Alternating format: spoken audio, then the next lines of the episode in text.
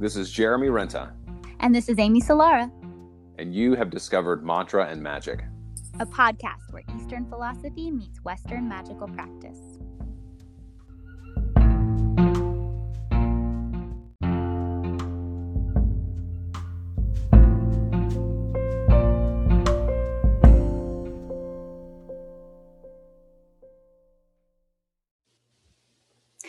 Hey everybody, welcome to another week of Mantra and Magic. We're super happy to have these guests, mostly because I've been wanting to meet them forever. My husband Anton knows them because he met them in person out in Louisiana where they live at Yoga Farm Fest. And I remember the day that he first heard their music and I got this frantic phone call. I said, babe, babe, open Spotify right now. You have no, just whatever you're doing, stop. Open Spotify, listen to this song. I said, okay. And I opened it and I hear this beautiful song. And I think I've played it in almost every yoga class since. And I think um, I find myself singing it just in random times of the day. And I love how it fuses Sanskrit and English and has this kind of um, feeling of all these voices joining in. I don't know how you guys did it, but you did. And it's called Divine Mother. And the the words stuck with me as much as the melody did. And I would just find myself humming it. And I thought, you know, this is this is magic because the mantra is coming through and it's bringing that energy through of like being cradled and held and being safe. And I was like, I have to meet these people. So here they are. And I'm super excited. And I was like, Jer, Jer, you have to go listen to this song. And so now you guys have some more up on Spotify, which I'm really glad. But Josh and Rachel, the Riley Birds, super happy to have you here. Welcome to Mantra and Magic. Oh, man. Thank beautiful you intro. So, it was perfect. Thank you so, so much. We are honored. And that, everything that you just said about the song, oh my gosh, I can't express the gratitude just that I'm feeling in this moment. I know Josh too is yeah. looking at me with his yeah. eyes. Um, we're so, so grateful. And I love what you said about um, just being held and cradled, you know, like a like you are, you know, with your mother, maybe someone that was a mother to you or someone that held that the qualities of a mother. Um, and that's one of the things I also bring forth whenever we share that song in our um, restorative yoga sound baths or, you know, in yoga classes. Uh, before we share the song, we like to invite people to to just feel held in that space of just being completely and fully loved, embraced for who they are uh, right here, right now. There's so much to say. Um, yeah. They, uh, what Rachel just said is really the core motivation behind our music. You know, it's it's really to help people feel fully loved, to know that they are loved, that they are, you know, they are loved, they are beloved, they are the beloved. You know, it, it, it, the million ways to say that you are a pure loved being of light and love. We're going to figure them out and, and sing it. Yeah. You know, um, and then the That's- other thing. I'm sorry, Jeremy. No, just go ahead. Go ahead. We got plenty of time. Thing, the other thing you said, Amy, um, there's a whole uh, conversation about merging the English and Sanskrit. Um, I, I've listened to a number of y'all's podcasts, as I mentioned before we started, and really loved them. Um, and Rachel got uh, introduced me to the to mantra side of things, but I struggled. I... was just mentioning earlier, um, she she brought up the Kleem mantra for abundance, and it's just one word. And I told her, I was like, I can do like this whole long, you know, Gayatri, you know, Triumvaca or Mounjaya. I'm not the best with all of it, but like that's easier than just one word or one hundred eight times, you know, because I haven't practiced that. And I, um, but for me, a lot of A lot of the practice of Rachel introducing me, she's like fluent in it without, I'm like, when did you learn all this? You know, and just like, just knows it. I'm like, I had no clue you knew, you know, this huge long prayer. And, um, and sure enough, she does. And I'm like, wait, just tell me what it means in English one more time, because then I can get it. And my practice has really been, um, helping, you know, has, has been developed and deepened whenever I can really understand it. And so our music, um, a lot of the times, Rachel will have a mantra in all Sanskrit, and I'll say, like, can we, can we try to put some English in there? You know, like, because it, it helps, you know, our, our uh, universal audience, audience yeah. to, to really understand and connect. Yeah, for sure. I, and I think part of that even is just kind of like giving a theme for it, because even when you when you break down what the Sanskrit is in certain words, there's a lot of translation. There are stuff that's lost in translation, like reading. Uh, I've, I've I will go through and kind of like uh, A B the Sundari Lahari, and you know, it's like the things that they're saying. It's like, what the. How does that have to do anything with what the intention of the spell is that's technically being cast? But like, that's because I don't live in India and I don't know how, how that kind of stuff is, you know, how it relates to, to my life. Um, but I, uh, going back to one of the things that you guys were saying, I, I, I my brain is going in so many places just from the, with the intro that you guys just did. Um, I know, write it down, take notes. That's, that's what Amy always tells me to do. Um, Just the the concept of bhakti in and of itself, like devotion in whatever way, shape, or form, whether it's to deity, whether it's to um, your parents, to your mom, like to to great mother, like the the idea and the feeling of feeling so much gratitude and so much devotion to any aspect of the divine, which is what every single thing in our lives are. Like being able to devote an entire hour long song, like the Shanti Path is, to something specifically. You know, it's going to evoke an emotion that is going to ride so long, and it's going to become ingrained in you, and your body is going to kind of like lock into place where things are off kilter, right? So even if you don't understand the words, you're heading in the direction of of the divine, no matter what it is. So I know it's a lot, Amy. She's, you're sitting there giggling at me. Um, so when it comes to your path uh, as de- in devotion and, and through bhakti, like what was it that started you guys down down this road? I know that you'd said before too that, you know, we're we're all from the Southeast and it, technically the Southwest for Amy, but uh, like, how did you guys get to where you are as practitioners and as uh, yeah, as yeah. yogis? Uh, for me, uh, you know, I first started this path uh, during my first yoga teacher training in two thousand fourteen in Thailand uh, with my teachers uh, Lily and Ramananda at Blooming Lotus, and um, the first time they introduced mantras.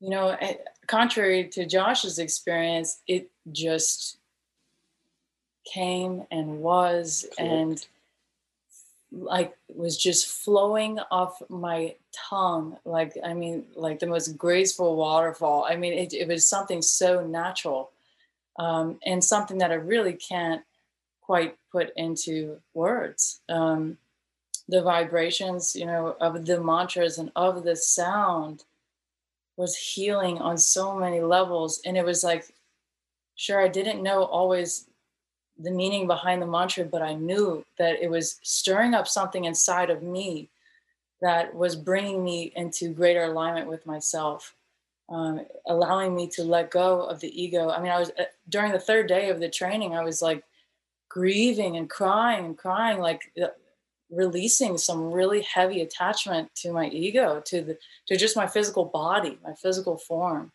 um, and the mantras really helped me to uh, to dive deeper into the true essence of myself. Um, the vibrations, the vibrations are that of just, you know, pure love, pure frequency. I mean, all these vibrations are just directly working with the energy, and I just felt it, and the the way that it came out of me was just so fluid, and I, I felt like it was the, you know, you could say grace of God, or, you know, grace coming through me, or um, I just, that was where it started, you know. And then after that, coming home, I was like, well, how can I, you know, just continue with this? I was just starting to learn music and playing with really simple, you know, chords on guitar, and then just like singing with it and letting the mantra speak in the way that it wanted to be held.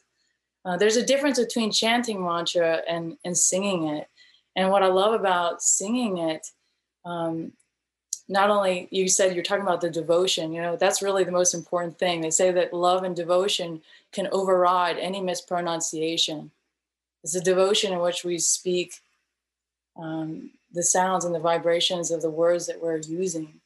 Um, so when I came into singing the mantra, you know, there's just an element of of pure creativity that's flowing through. Of, of for me, it's just it's pure spirit, you know, guiding me in in which way this mantra wants to be held.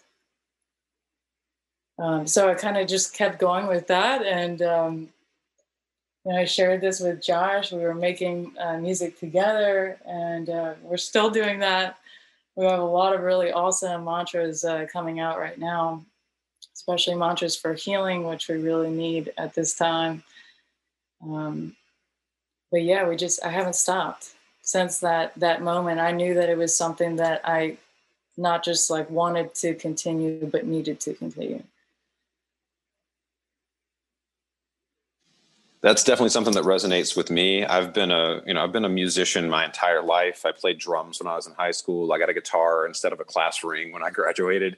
And, you know, I, I've never found my ability to write lyrics has never really been there, but same thing. Like I, I, I, I found mantra yoga before I found, uh, the, uh, the, um, the, uh, Uh, good God, awesome. Now the words, thank you, or hatha, awesome. uh, that aspect of it uh, was was definitely there previous to the uh, the physical aspect. Wow. So um, one, same thing, like I, you know, I sang in church and the things just never really resonated with me. Some songs did, and they kind of would move me to tears. But once I started working with Kali and I started working with some of these goddesses that were, you know, even just knowing that Lakshmi is about abundance, or that Saraswati is about, you know, music, like the tone and the way that I was singing or the way that the words or the, the music was coming through was completely different because their presence was affecting the energy that was coming out of my, out of my face, you know, or, you know, or the way that the, the tunes that kind of come to me, I, I don't claim that I write music. I just feel like the, the, there, it's something that they want to have happen. And whether the, we're looking at the deities as actually energetics that exist out there, or if they're just personifications of that vibration in the universe, they it wants to come out. And I agree, the the the vibration of chanting Om Namo Bhagavate Vasudevaya versus Om Namo Bhagavate Vasudevaya, you know, there's there's it's like the energy's like, what the hell was that? Somebody's calling me, you know, and they're there, they're very love present. That you brought that one up, because that's what brought me out of um, being scared of chanting in the Sanskrit.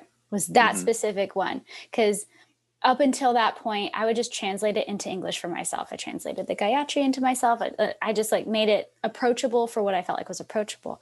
And then I heard someone sing, Om Namo Bhagavate. And I just like, I felt like I was rocking with, I was like, this This feels really good. And Anton's like, that's bhakti yoga, babe. I was like, oh, gotcha. Okay.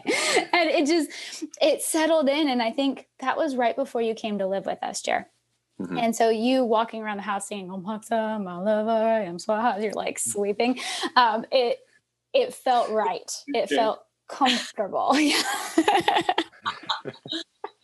So I love that that's, that's what came through for you, Rachel. So Rachel, you introduced Josh then to actually chanting in Sanskrit, or did you already know about that and you just kind of never did it prior yeah. to? I, I introduced him to uh, how to chant in the Vedic tradition.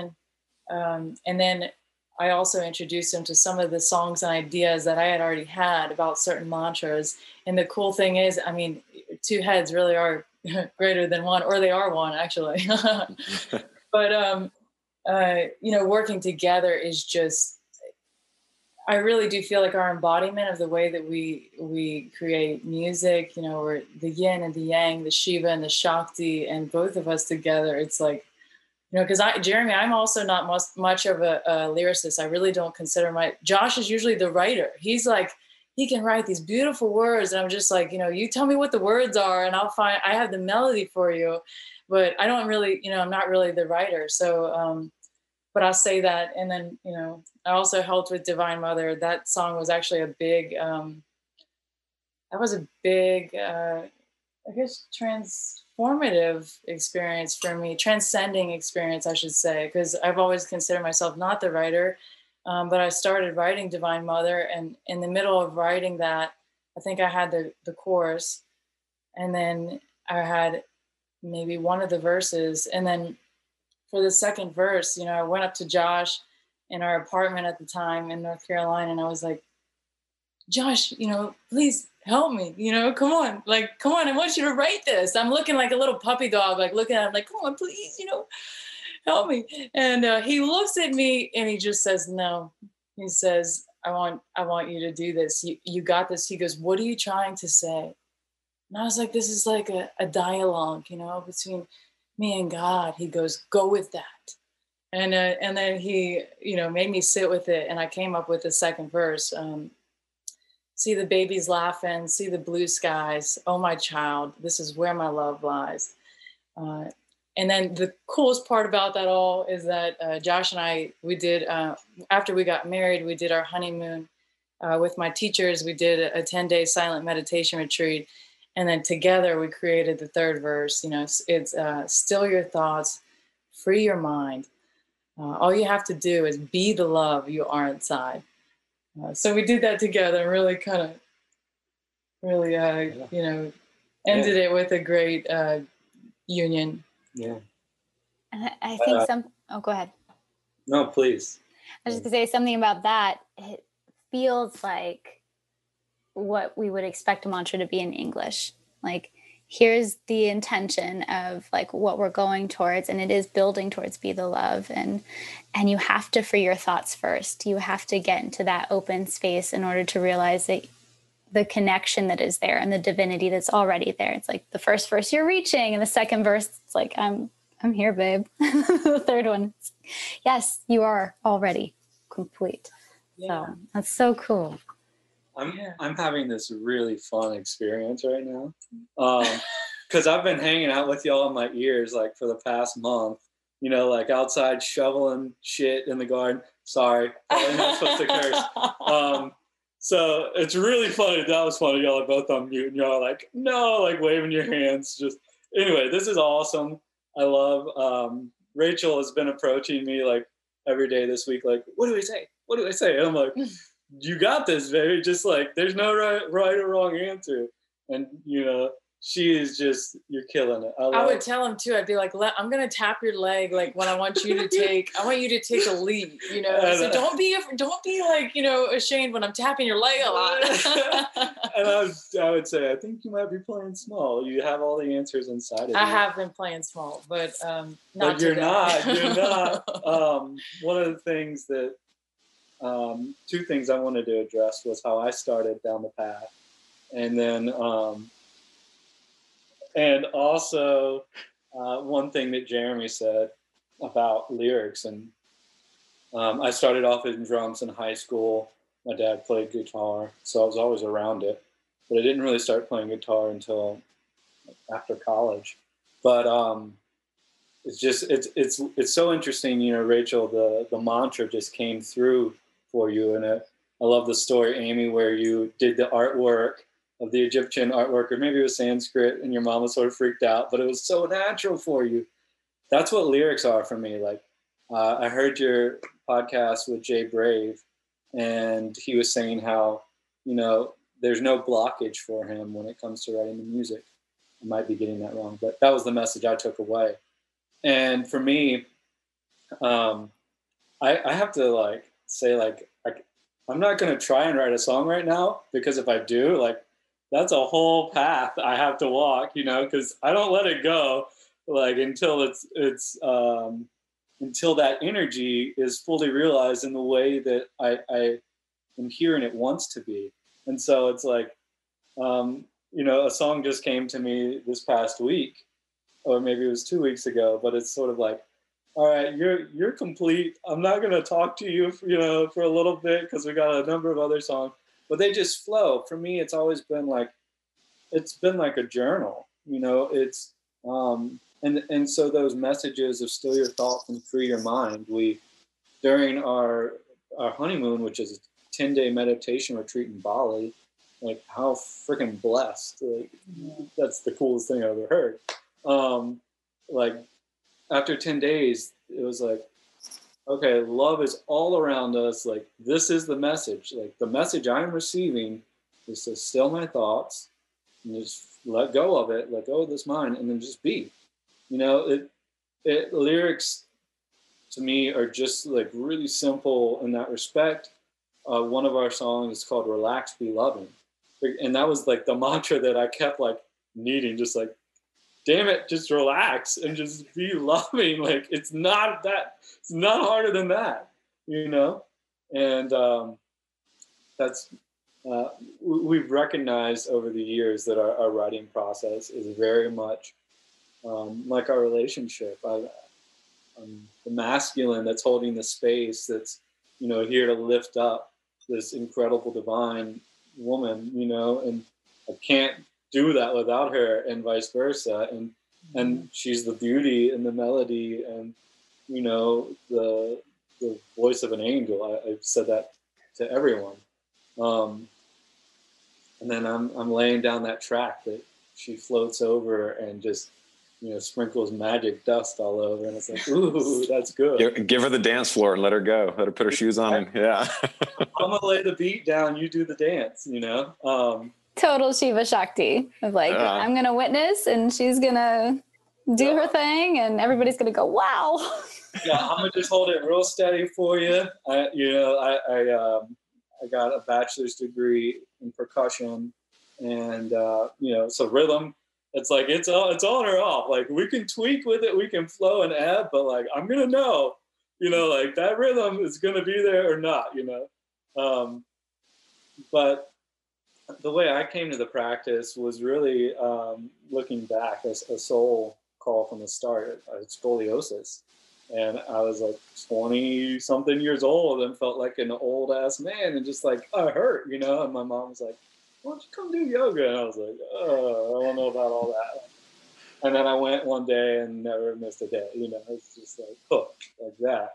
So it, I came to the asana side of things, and then Rach and I met, and we were both like, oh, yoga music. Like, you're into that, I'm into that. Let's hang out. And and, um, and then, you know, I, I, she helped me deep dive, and we'll continue to help each other along that path. Do you teach together, like frequent, like on a weekly basis?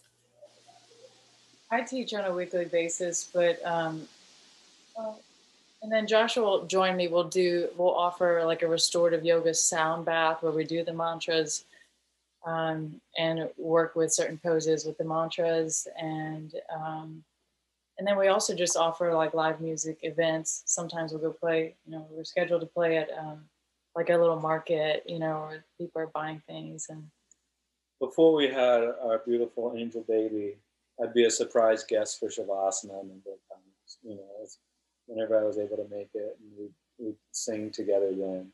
But Rachel's um, background as an O T has helped her just, you know, stand out as an incredible, she tricks you, man. She, she's it's like, oh, I'm just going to do this lunge. And the next thing you know, you're like burning, you know, just kicking your butt. And it's awesome. She, every, it's sort of annoying because at the end of every class, it's like two hours of people like coming up and like, you're so, you're the best. I'm just playing. It really is though. Like, it's at least an hour after every class of people just, you know, like so appreciative because, you know, she really brings a presence and don't play small. And that's, well, I, again, that's part of, you can see aspects of all of the limbs of yoga in every other aspect, right? They're all part of the same tree. So that, that, that appreciation and that love uh, for your, your um, fellow practitioners' bodies too. Like, I don't necessarily want to say students, but the people who are, who are also practicing with you, which is technically, yeah, you're doing your own practice and they just happen to be kind of watching and following along. So, um, this is kind of off topic. It will always be, that's the way that I do things. Um, but, uh, like when you guys are doing your music, um, does it sound like an orchestra in your head? Like, do you have the harmonies that are coming through? Like, I noticed, again, Shanti Path, I was I was listening to the long version of it before we got started, so that's kind of fresh in my mind. Um, you guys seem to have didgeridoo in the background. It sounds like throat singing. Like, there's so much that's going on. Does it kind of piece together as you're as you guys start the rec- recording process, or does it all kind of is it all kind of there, and then you've got to like stop the bus and then kind of put it all down? I would say sometimes it's uh, like last night, for example, we were recording uh, the Mounjaya mantra. And then at the end, I think I was recording some Shanti Ohms, and I was just like, right here, right here, you know, like this is the spot. There's like going to be like, you know, we're going to have multiple layers of harmony, and I could just hear it. And I said, this is what this space is calling for. Um, but at that point, we had already had, I think, like guitar and percussion, like already recorded in the mix. And then I heard this afterwards. Um, so I didn't know that that space was calling for that until I heard these other instruments in line with uh, the recording. There's a often stated, you know, sentiment that inspiration is being in spirit, with spirit. And um, it really is a matter of conversing with spirit in that, in that setting. So like the song, you know, we hear something, we lay it down and then listen. And so that's why our writing process um, is extended. It's not um, out of ego or attachment or perfection.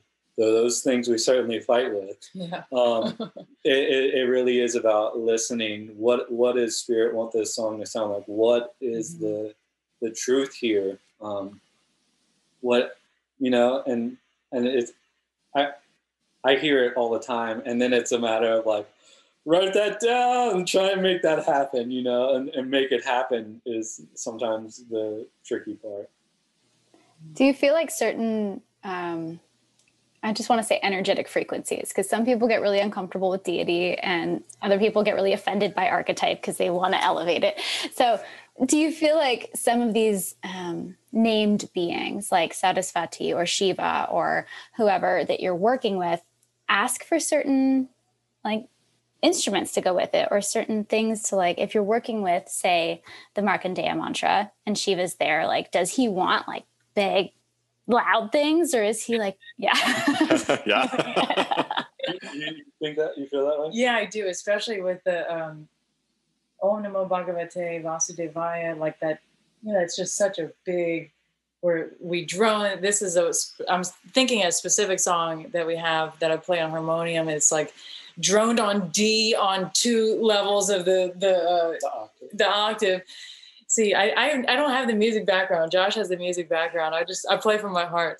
Um, but yeah, so we the droning and the D, and then we're playing in the middle. It's just, it's a big, I feel like it's a big um, calling for a lot of, of energy. And the way that I sing the mantra, the whatever's coming, what what is coming through me is just, sometimes I, you know, I'm looking back, I'm like, whoa, you know, this is, it's, it's it can be intense, um, but really beautiful. But really beautiful. Yeah. So for to the, um, I mean, I I feel so like awed by somebody who can't talk for ten days as an air sign. And especially Lindsay, my partner, is also an air sign. There's not a lot of quiet in the house. We do a lot of talking. We do a lot of singing. Um, what is it like to go for ten days without talking and only hearing spirit coming through? Like for you, especially as musicians, where, again, I know that you want to make a joyful noise unto the Lord or the Lordess. So like, what is it, what was that like for you? What was that experience like? Yeah, I will say this, um, you know, we were in silence, but also like receiving teachings at that time. So we were receiving like in the morning, you know, a yoga class, asana, if that's what you wanted to do. And then, um, and then there were two classes, like, so deep, deep, deep uh, Dharma talks, um, going deeper into Sri Vidya teachings uh, in the morning and in the evening. So I guess in some sense, you know, we weren't just like quiet all day long sitting in meditation, but meditation was a big component. Um, and sitting in that stillness uh, for, for me uh, it was just, at that point in time, it was just, uh, it was a really healing part of my journey. Uh, my grandmother had just passed away. Uh, she was one of the reasons why we moved from Asheville back to Louisiana. You know, we just realized the importance of being back closer to family, and come to find out, we, you know, our Dharma is here, and we have so much to share with this community here, not just music, but with the permaculture and the things that we're doing with the land, the way we take care of uh, our Mother Earth. The way we take care of Mother Earth around us um, and within us. So um, I don't know if I answered that or the not. The retreat was really The healing. retreat was really good. With Baba and really, really healing. I, I just took some time and space. I did do like some writing, you know, so I don't know if that. You don't have to justify. No, I don't have to justify. No. But, uh, but it was just a really, really beautiful, really healing time and space for me. And it is amazing, you know, when you realize just the simplicity of the practice and how, like, the mind, you know, we try to make things so complex. We're like, oh, I got to do this. I, you know, I've got to be perfect, blah, blah, blah. Um, but when you really just realize meditation is, is simply letting go, letting go. For me, at the end of the retreat, it was hard on the body to sit for ten days. It hurts, you know, and there's a lot of spiritual significance to that in this uh, lineage.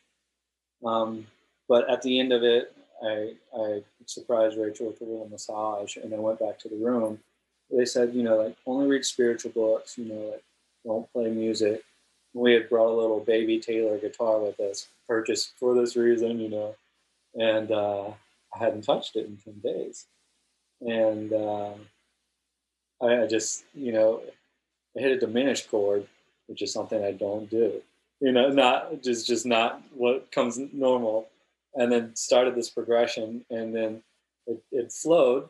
It, and this is what, again, it was a journal, you know, it was a direct capture of the experience. I'd love it if you sang it.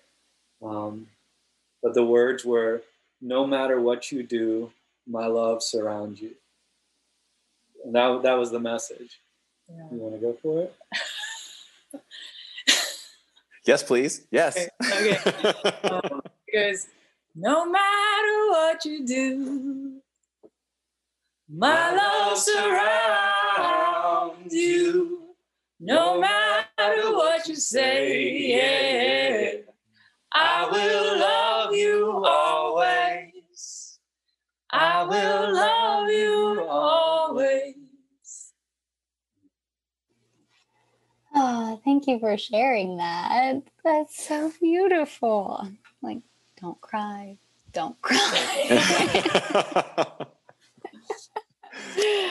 I think that's also such a cool aspect of being Americans and being able to find this style of music as well, because, you know, again, I, I love, I love harmonium. I love uh, Krishnadas. I love, like, all of the aspects of of that, of like th- those lineages where it was kind of brought back to the States in that way, but being able to take it and to worship in our own way. Again, you know, it's it's not it's not a cultural appropriation thing. It is literally like, oh yeah, we're also seeing you on this side of the earth, you know, and to be able to have something that sounds that bluesy and jazzy and just have that much soul into it, you know, it's like, again, I think deity is happy to hear it, no matter no matter who it's coming from or or what the tune is that's being played played underneath. And yeah.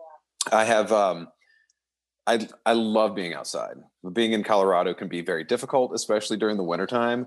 But going outside and and spending time, you know, casting a circle and calling in the directions. A lot of the times, I'll get hit with inspiration in that way. And again, I can't claim any ownership to the music that comes through. Um, It it just feels so good to know that there's somebody out there that's like, I am the instrument and I'm being played in that way. So I don't know. It's really like question. Shamanic. Yeah, like it really it, is. It's it's very much like uh, Ikaros, right? Yeah, becoming that that hollow bone, that kind of I like resonating chamber. Like a lot of shamans don't talk about that. That when they're drumming and they're singing and they're they're bringing in these ancestors and these elders and they're clearing out all of this yuck that is with ever like whoever's in front of them. Uh, they they're letting the divine inspire them to sing certain medicine songs, and a lot of them won't take credit as musicians. And I think it's because they don't realize that this is how the greatest musicians work anyway. This this channeling effect that happens is when everybody starts to get the chills and you you feel like all the bumps on your skin and and the urge to like join in and sing and just close your eyes. And I think um, getting to experience that in a live space is amazingly insane. But what about like now with all of the the physical distance that's happening? Are you guys doing anything screen wise, like, are you finding you're capable, like creating any communities this way where you're singing to a computer and people are listening through their speakers and, and still getting the same kind of sound bath? No, that's an awesome idea we haven't considered. We, um, I think that we are, someone asked me, a good friend recently was like, hey, did you pick up any new hobbies during quarantine? And I was like, no, like my, my, my life is just a constant deep dive. Like, it's like, you know, like it's constantly swirl, like there's no room for new hobbies because, and, and in respect to that question, we've been working for years on our recordings, you know, so So we've been trying to continue, we are continuing to do that. And um, and it's that that's where our energy is focused, because um, someone said recently, you know, like you, you're facing obscurity, like not a lot of people know our music, and the recording process is the, has got us, you know, listened to in Australia and New Zealand, you know, like we see people listening that we wouldn't even know how to connect them with a Zoom call per se, you know? So that that's really the way that we are communicating with community and, and still sharing that message that you are loved, that you are, you know, divine. Well, we actually, we did do a, a live uh, music event with Jeff, with Jessica. Yeah, and the Farm uh, Fest. So there was the Farm Fest, and then there was another event we did where we were sharing live music with people. It was like an outdoor yoga class. So we are continuing to do that, and um, I do try to sometimes share a mantra, either chanted Vedically or uh, sang some uh, on the computer or on like my phone or something like that to share on social media.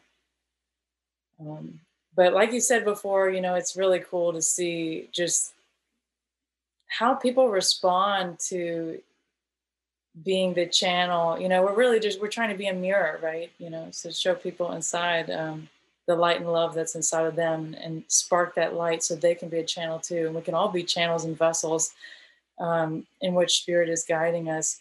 And the cool thing is that during sound baths and things like that, I mean, people will come up to us after afterwards and they're like, I was seeing these colors. And, you know, like, I mean, it's just like, things that you wouldn't even think of. They're like, wow, that, that really connected we, me with my mother who just passed. Or, wow, I really felt the connection with my grandmother. Like I really, I, I received this message, you know, that was, was really helping me, guiding me forward on my path. Um, and those are some of the most beautiful uh, spaces where I find myself just in utmost gratitude for the practice, for the journey, for all of it, all of it, the grace. The grace. I think that's a, a bit of like handing over ownership as well. Like there's, it's, it's, it would be nice to be well known as a musician, as for myself as well. But there's like, again, I'm doing this because somebody wants me to sing praise to them, right? Whoever it is. And they're not asking for anything else except for me to do that one thing. And, and that divine person actually is you. Exactly. So it's me. Yes. I want to hear it. You know, if and I'm doing it for myself. So if there's somebody else who's also enjoying it, you're welcome. So just throw in papers. Drop, drop I can't mics. Throw my mic because it won't, then the computer will stop and then the recording will go away. Yes. I I do. I love that, because so many times, and this this is interesting too, right? Because when we look at the different types of yoga, we've got Bhakti yoga, we've got Raja yoga, we've got all these other types of yoga. And the, there's only one really that has populated itself throughout the Western world. And that's this like heavy vinyasa, this asana practice. And yeah, some people do um, more still oriented yoga styles like yin or restorative. But for the most part, if you go to any gym or you go to any, uh, now they're all in strip malls, uh, yoga studios, you, you will find yourself doing inhale, and exhale, it's and all been inhale labeled. And exhale. And yeah. that's, and that's yoga. And they don't, they're not really familiar with the other types of yoga. Like the, the average practitioner, I don't think. Teachers. Yeah. Because we're taught it in Y T T, or at least in my Y T T, we gently touched on each of the kinds and then went back to vinyasa. So, um, for you guys, do you find that people are like, this is yoga when they do some yes. of your classes? you know, I, and I will say this too. So we are in Southern Louisiana, and we're remind you of that. So a lot of the times too, with the mantras and deities and gods and goddesses, that is not really so, um, you know, people aren't really, they don't want to hear okay. a, a story about Shiva, you know, they just, they're don't. Not so much vibing on that. Yeah. No. And, and, and that's, and that's completely okay. As a yoga, as a teacher, you know, um, as a student too, you know, we try and accept people where they are at, you know, um, but we're still holding really strong with these mantras. And the cool thing is that people are really responding to them. We're, and we're in a state right here in Southern Louisiana right now, um, where the consciousness is really expanding, and it's so amazing to see, and it's so amazing to be a part of. Um, right now, even the weekly class that I teach, I go and teach at um, a very fancy club and spa.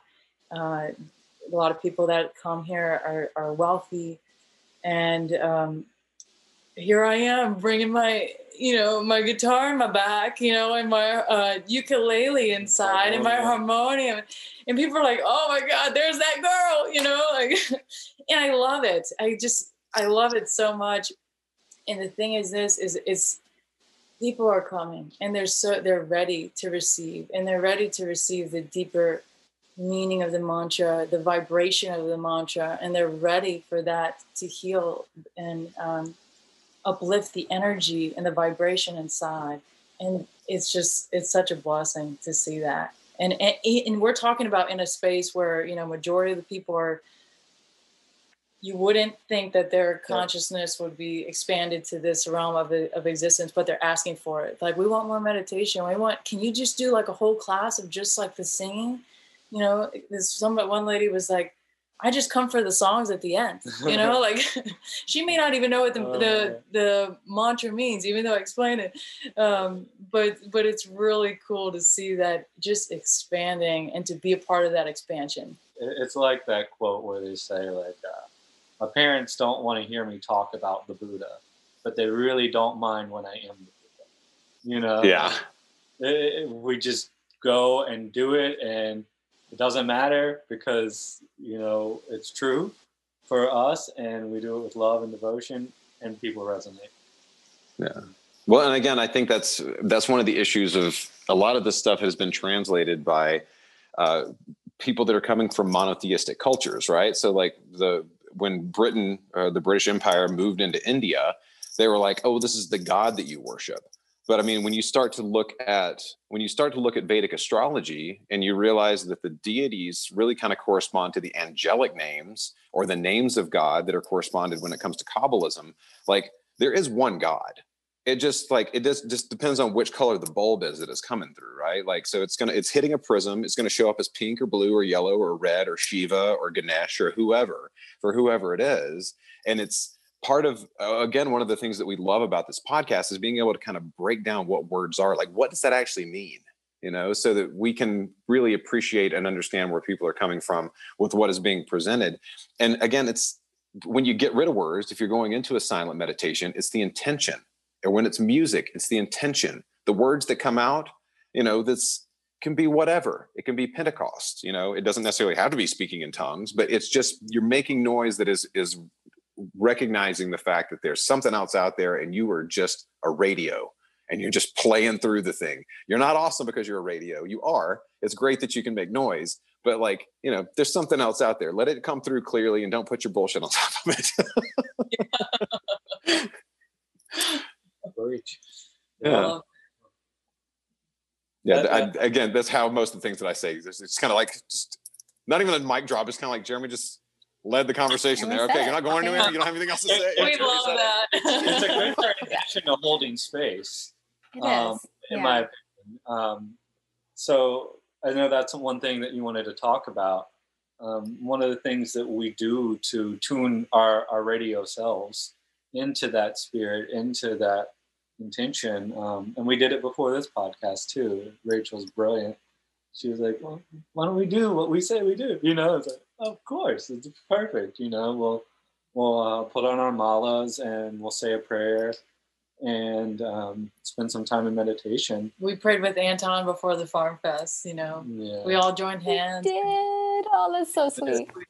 Sweet. Yeah, it was very sweet. Uh, and so we, you know, it's sort of simple, it, right? It's we can't we can't create space for others unless we're tuned into it ourselves, right? So um, the best way we can do that is for us. The best way for us to do that has been just to quiet down, to offer gratitude, to realign ourselves with our highest purpose, and um, you know, to connect with each other and and love, and and then share that and be that. And we make mistakes and we get nervous, and you know, like it's still it's how we approach it. You know, we we do it with open love, and so that's success. That's that's yeah, holding the space. I love that you went into that, because it's so perfect, Josh. I was I was going to ask, like, when you're planning the classes, when you're planning these things, like, how do you go in knowing which one to do that day? Is it just a feeling? But you just said it. It's so intentional. It's like you sit down and you prepare. And I know we've talked about on the podcast before, sometimes it's lighting a candle or an incense stick, or it's um, putting on some oils and anointing oneself. And, and so you guys have the malas, and you have the stillness and the quiet, and like how perfect. It's almost like you're bringing yourself out of that static frequency that we all operate in on a day-to-day basis, and into enough stillness that you can listen to that inner quiet voice, that super still small voice that eventually gets really loud when you know how to tune your ear to it. Thank you for sharing that. Yeah. Cheer. What? You look like you want to say something. Your face I always is want to like, say something, but it will always do. be tangential, and it will always be kind of off topic. Um, let me see. Let me let me just check my notes and see if there's anything else that I had that we wanted to cover. Offerings, proceeds. Oh, communities uh, in need. That, uh, that I did want to ask about that.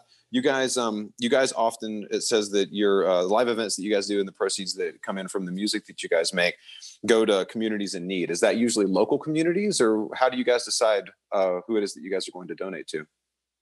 Um, well, our teachers were uh, are connected with uh, the orphanage at Ramana's Garden. So we did decide with, from that connection, um, and a lot of the things that they do with my teachers, they, you know, like the malas that they, my teacher makes malas and she sells those, and those proceeds all go to this, um, to the children there for helping with education and things of that need. So we did choose that for one of the songs. I can't remember. Hold up, hold up. We do it in alignment with the song. Divine Mother is feeding those children. That's right. Right? Yeah. Shanti Path is, is cleaning the water, is, is that sacred healing. Fireflies is literally going to the fireflies. That's right. Yeah, I so, forgot. Those things are true. You said they're all true, but the you know the, we we very intentionally totally think about what we want. You know, we thought of and and you look into some charities and there are scams and people are getting rich. You know, so we want to make sure that we're not contributing. We to that. do try to choose local though. Like uh, another time, my friend, her family was hit by a hurricane and. Um, in Florida. So we donated to that hurricane relief fund that her sister was helping to put on. And she was literally like taking this money and this food down to their, their uh, community. Um, that, and then there was another one here in New Orleans. Mm-hmm. Um, you know, so if we do another one, we'll probably offer it up to, to Lake Charles, which is an area around us that was uh, yeah, recently our, hit by a big hurricane. Our live events go to local things, and then our recordings go yeah. to what seems to fit, you know, and heal what we're speaking of. Right. Well, I mean, it's uh, I the idea of think local, think locally, act globally. It sounds like, especially in the, the age that we're in currently with communications, like if you're thinking locally and acting locally, local can be across the other side of the world, right? Like it's all it's all local.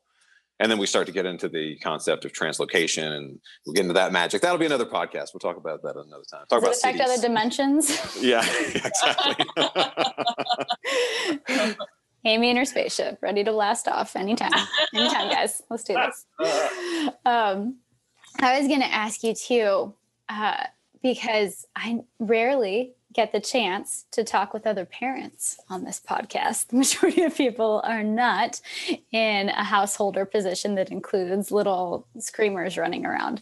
Do you find, like, because I found this was mine for certain ones and not for others, that if you're chanting, that your baby will start to shift and change depending on like what the chant is going on? And what, were there any like favorite baby chants that you could share if any other parents are listening to this?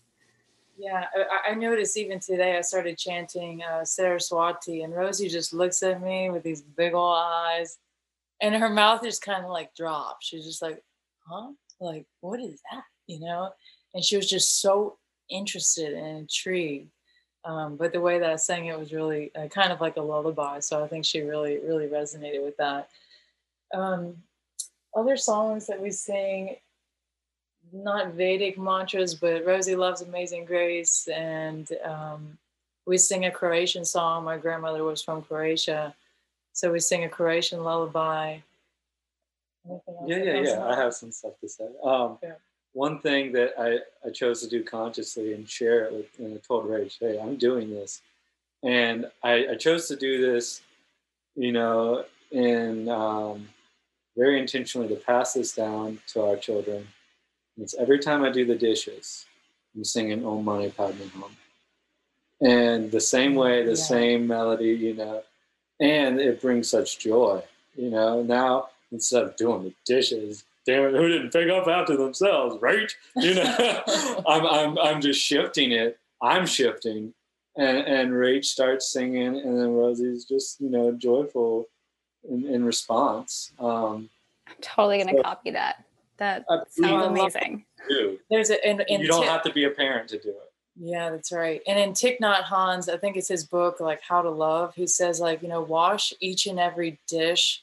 Imagine that each and every dish is your watch. You're you are washing little baby Jesus. You know, like to wash the dishes with that much adoration and, you know, love, love. I was like, whoa, yeah. you know, and, and that's the cool thing about chanting mantra is that when you're doing these little things, you know, you maybe mundane tasks like doing the dishes, or you're, you're spreading that avocado and your piece of toast or whatever, it's everything becomes uplifted, and it's everything, the vibration around you, the vibration all around you, our auric field, you know, and, and all that we do, all that we eat, you know, all that we, we say, it's, it's really... It's a cool thing. Back to Amazing Grace. That's um, Jeremy, you're going to love this if you haven't ever listened to it. The audiobook by Victor Wooten called The Music Lesson. Yeah, you know it? Oh, God. Incredible. It's really funny to see y'all's nods on mute. Um, but really incredible. He touches on Amazing Grace, and he has a really awesome rendition of that on bass. Um, and he, he he talks about how, like, there's something that's so powerful in that melody, whether you're, you know, Christian or not. There's some so powerful, and every single night we rock Rosie down. We this child needs to be bounced on an exercise ball to go to sleep. You know, she's colicky the first three months, but every single night we sing Amazing Grace. And in the past two or three months, I start and Rachel will start, and she, Rosie's just, uh, she's trying to find the pitches and sing. And you know she's asleep whenever she stops singing. But she's a little motor mouth. Sometimes it's dinner time and we're having a conversation, and it's just like she's talking the whole time. Like, I, we're gonna have to practice like listening, because she's just going. It's so funny too, because I'm like, Josh, you know, we did, we've done so much meditation, all these yoga practices. I was like, our baby is going to be like so calm and peaceful. And here she is, the the firecracker herself. I mean, she is here, and she's here on a mission. Jacqueline and Rosie. She, and nobody going to get in the way, you know. She's loud. Very loud and vibrant. When's her and birthday? January twenty-sixth of this year. Okay. So she's... So, she's Aquarius. Yeah. I was going to say her her Mercury is either in Aquarius or in Capricorn or in it could Pisces. Be in Pisces. Yeah. If she's that musically oriented. Yeah. which would be we, interesting. We we were all shocked. Like, Rachel, we, we expected this peaceful thing, and then we told everyone, and they were like, "Are you serious? Look at the two of y'all. Y'all are like so, so dynamic wow. and passionate, and you know." I know. And everyone's like, "What were you thinking?" Like, you know, of course. It's funny too because it, it's it's required us even you know. mentally to, to drop some of our mind stuff too, because here we are, we're in this beautiful sanctuary of a home. We call our home the Riley Retreat because it feels like a retreat center to us, because it is a retreat center to us. And, um, you know, we're here on seven and a half acres and it's peaceful and quiet. You hear the birds. And, you know, there's even times where we have been we've attached in our mind because we love silence so much. And here's this baby going, "Wah!" you know, just like, you're, you're just like, whoa, you know, you're almost like taken aback by the intensity of the sound oh, sometimes. Yeah. And it's required us to do some inner work. Okay. Like why we're so attached to the sound. We notice like we're triggered sometimes by the loud noises or by the crying. Um, and to embrace, this is a part of it, you know, and to find more acceptance and peace within that. This is reminding me of mantras too, because, you know, I tell people before the sound bath, you know, don't just focus on the qualities of the, of the sound and, and the way that it's moving inside of you, but also notice the silence from which the sound emerges and returns. Um, and I don't even know why I brought that up, but because it was worth bringing up. It's true. Yeah. It's such a, something you wouldn't learn unless you were a parent or someone who took care of, like, I don't know, chickens and goats in their house. Like, what else is as loud as these little humans? And um, the moments when, like, they fall silent and they can't walk yet. I should preface with that, because when they fall silent, when they can walk, then you're like, what are you up to? Where did you go? What closet are you in? And what knife are you holding? Um, and so then, then the silence is terrifying. But prior to that, it was like when they were so little, um, the moments when they would just look and be silent were awe-inspiring. And then all of a sudden, ah! How are your lungs doing that? And I think it reminds us that so many times, because you keep saying this, Josh, like, don't play small, don't play small. Don't play quiet either. We're told so many times as kids, shh, quiet, stop. You're making too much noise. You need to be, no, no, no, no, no. Not time to speak, not time, not time. And and we lose some of it. And I, I have clients where I can barely hear them.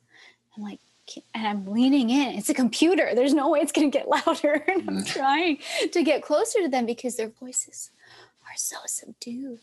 And not that that's a bad thing. You can have a very gentle, like soft voice and still really speak your truth. But I do think babies can teach us that screaming does feel good. Well, yeah. That and the power of silence, right? I mean, it's both the sides. Together, it's always, yeah. There's always a tantric spectrum, yeah. Yeah. So I th- and I think I'm that that's also the that work up. too that we all have. Yeah, we all have that that work to do. Sometimes it's being quiet. That is definitely one of the struggles that I have. One of the songs that Rosie and I we dance to a lot is a I think it's called "Speak Out" by Rising Appalachia. Step up, speak out, show up, be loud. And then at the end of the song, I freaking love it. She says, um, "You know, I'm gonna uh, close my mouth and learn to listen." You know, it's like we it's the the the balance between speaking up and speaking out, and also holding that space for listening, because listening is how we are able to understand one another, and understanding is love. So we uh, we have baby jail. We, we uh, it's, you know, like ten feet by ten feet or something, some space that's padded. And so in the morning, Rachel gets her beauty rest, and I, I take Rosie out, and I start my meditation. I'm in there doing, you know, Navi-shodhana and whatnot, and alternate nostril breathing. And I'll get through ten rounds, and then Rosie's crawling on top of me and just like pulling at my nose, you know, plucking out my eyebrows or something. And I'm just like, it's it's such a joy. It's like in the middle of like being still, okay, let's take a moment to just like yeah. look at each other, squeeze you, you know, and then and she's ready to go back to her toys. And then I'm back to my meditation. So that, that change of like, all right, my earplugs aren't in. It hasn't been two hours of stillness and silence. And I'm not, you know, vibrating with the sound of Om. you know, on repeat, you know, and now it's just like, you get it when you can sometimes, you know, and, and then the work is carrying it through the day. Yeah. Yeah, that was, that was something that I felt like was definitely missing in uh, the churches that I went to when I was a kid too. It's like, put on these really uncomfortable, scratchy clothes, and we're going to sit here and we're going to listen to somebody talk for twenty-five minutes, and there's going to be a bunch of music and whatnot, this, that, and the other. And that aspect of having a screaming kid in the sanctuary was always looked at like, we're, we have to be quiet now. Like this is, we only worship in silence, and we only worship in, you know, this specific way. And that is, again, that's, that's an embodiment of deity. Like you have your baby come in and crawl in your lap and start pulling at your beard. You're kind of like, no, I can't take anything too seriously. I cannot take anything too seriously. Yeah. It's like yeah. Hanuman and Ganesh embodied. Mm-hmm. Yeah. As uh, Rachel was saying, we're on seven and a half acres. We have a little forest. And today I was singing one of our songs, Child of the Stars. I had Rosie on my, attached to my body, and the baby, she's sucking on a pacifier. And every person in our neighborhood has at least five acres. And so I'm singing my heart out. But even on seven and a half acres, I'm still like a little bit like, you know, like people can hear me, you know, and I'm just like, you know, playing small. And like, you know, that, that I was told often, shh, you know, like then we all have been, many of us, probably most of us have been told that, you know, and so that's a, a really great point you bring up, Amy, um, you know, playing loud, you know, instead of playing quiet. It's awesome. And we definitely, yeah, as parents, we definitely think well, very intentionally, especially in the area we live in, like, are we gonna, you know, do this baptism? Like, are we doing that to please other people, or do we believe in that? Or, you know, what is it? We get this awesome opportunity to go, okay, like you said, Jeremy, I'm not really resonating in my scratchy clothes on Sunday, and, you know, like all the babies are locked in the back room. You know, like that's how they did it at my church. At least they put them in the back, you know, and it doesn't look, it doesn't seem pleasant. And they're like, you know, like there's something beautiful here, but we're also, you know, missing some things, you know, and I want to, we're, we're really trying to figure out, have you ever read The Life of Pi? Mm-mm. Really beautiful book. They made it into a movie. The movie's beautiful, but not the book. Anyway, he gets to explore Christianity, Hinduism, and Judaism, and just like make his own mind up and, and realize the truth between all of them. And I, I've always loved that idea. And teaching our children, bringing them to a Buddhist temple, bringing them to a Mormon temple, you know, like helping them to see these different things. How are they similar? How are they different? What do you feel? What are you resonating with? And it's the same thing with Mantra and Magic. You, you all said it earlier. Maybe you've worked through this and you don't need to resonate. You don't need to go down this path. Maybe you do, you know, and it's not the path that I'm going to tell you, you know, it's not the path I'm walking. I, I often think to myself, I'll, I'll be like, oh, Rosie's going to do this. And then like, or maybe not, maybe she'll do the exact opposite, you know? And it's like, well, I don't know what she's going to do. I'm just, you know, like assuming, you know, yeah, it's a trip for sure. I think she's blessed in the fact that you guys aren't going to tell her, no, that's too loud. Unless, you know, her grandmother's speaking on the phone, giving you directions for like the place where you're meeting. And you're like, wait, hold on, honey. I have to actually hear this. There will be times. There will be moments. But yeah, she'll be like, she'll be free enough to be on this beautiful land with these, these like plants that are sustaining her and with the birds and just like in nature and make a joyful noise. Like we've been saying, she can be one of the, the flowers growing up in the garden or one of the bobcats, depending on her person. It sounds like she's more the bobcat style than the flower. We'll see. I just had a great idea. I think you should have a card that is a five deep breath card. So anytime your kid is making a whole lot of noise, you can be like, five deep breaths. You're not getting in trouble. Just take five deep breaths, and they can take their breaths and see how they feel afterwards. I mean, I always feel better after five deep breaths than whenever I'm getting anxious. Yeah, we do the, uh, I'm trying to get them to blow out the candles. I saw wow. some other moms in our co-op who do this, and they're like, blow out the candles. And when they blow, you wiggle your fingers, and the uh. fingers stop when they stop. And so they're like, I love that. One, one aspect of that, that Rachel and I both uh, have some medical background. Rachel is way more than I, but uh, the other half, the inhale, was smell the roses. Mm. And then blow out the candles. Nice. That might be useful. Yeah, we'll have to do that. My little one was screaming at me today, I don't want to blow the candles. Okay. He goes, they're not candles, they're fingers. That's even better. Yeah. Oh my God. So, he's such a Leo. He's not a Leo, though. I know. I know. He's a Sagittarius. At all, in any way. Yeah. It's so interesting. He loves um, the Thomas Ashley Ferran calls it the freight train mantra. And like,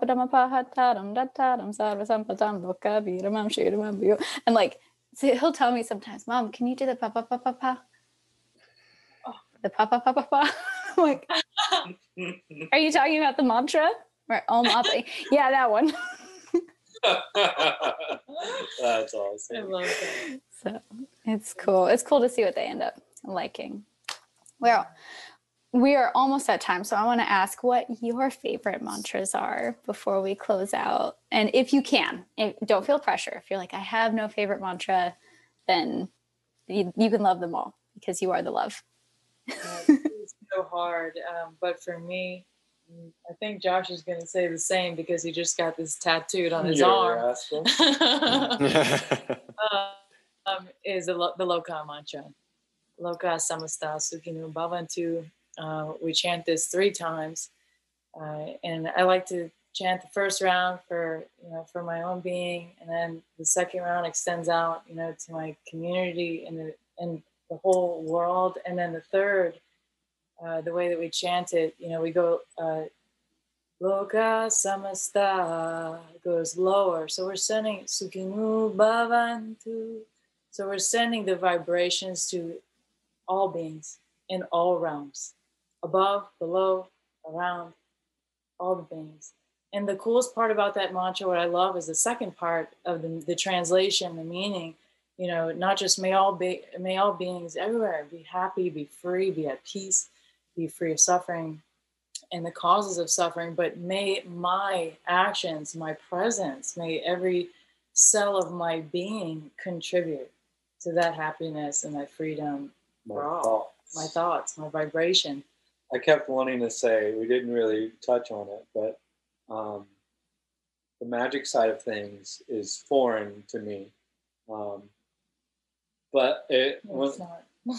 in, in, in phrasing it that way, you're right. Phrasing it as magic is foreign to me, the, the languaging of that. Um, But then, as you said, like I, I kept telling Rachel, I was like, your thoughts are spells. You know, like every thought you have is a spell, you know, like choose it wisely. And it's cool, too, because this podcast also made me think about like, well, what are other ways that we use uh, mantra and the magic around us? Like we're also growing. We have mini flower farm we just started this year.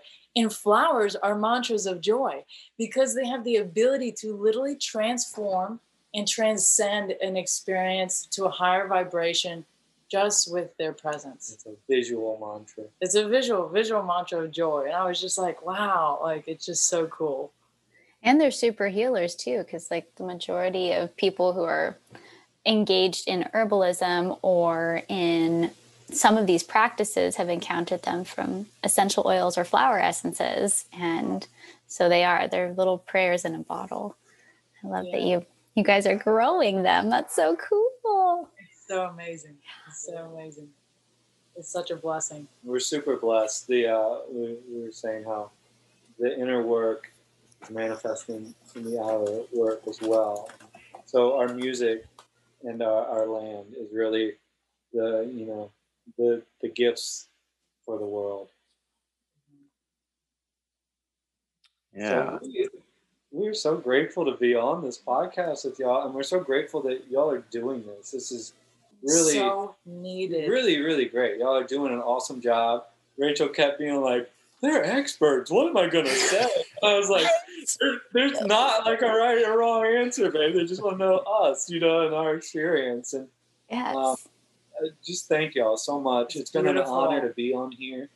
We're so grateful. Thank you. Yeah, yeah, we are. We are. We are nothing but students as well. That's just constant learners, and it's it's incredible to be able to to see your passion come through. Thank you guys so much for sharing your time. I know it's a Saturday night, and for you guys to be able to make time to join us is incredible. Um, hopefully Rosie's snoozing. I don't know if you guys had to get a babysitter, but yeah. Okay. That's why the house is quiet. Exactly.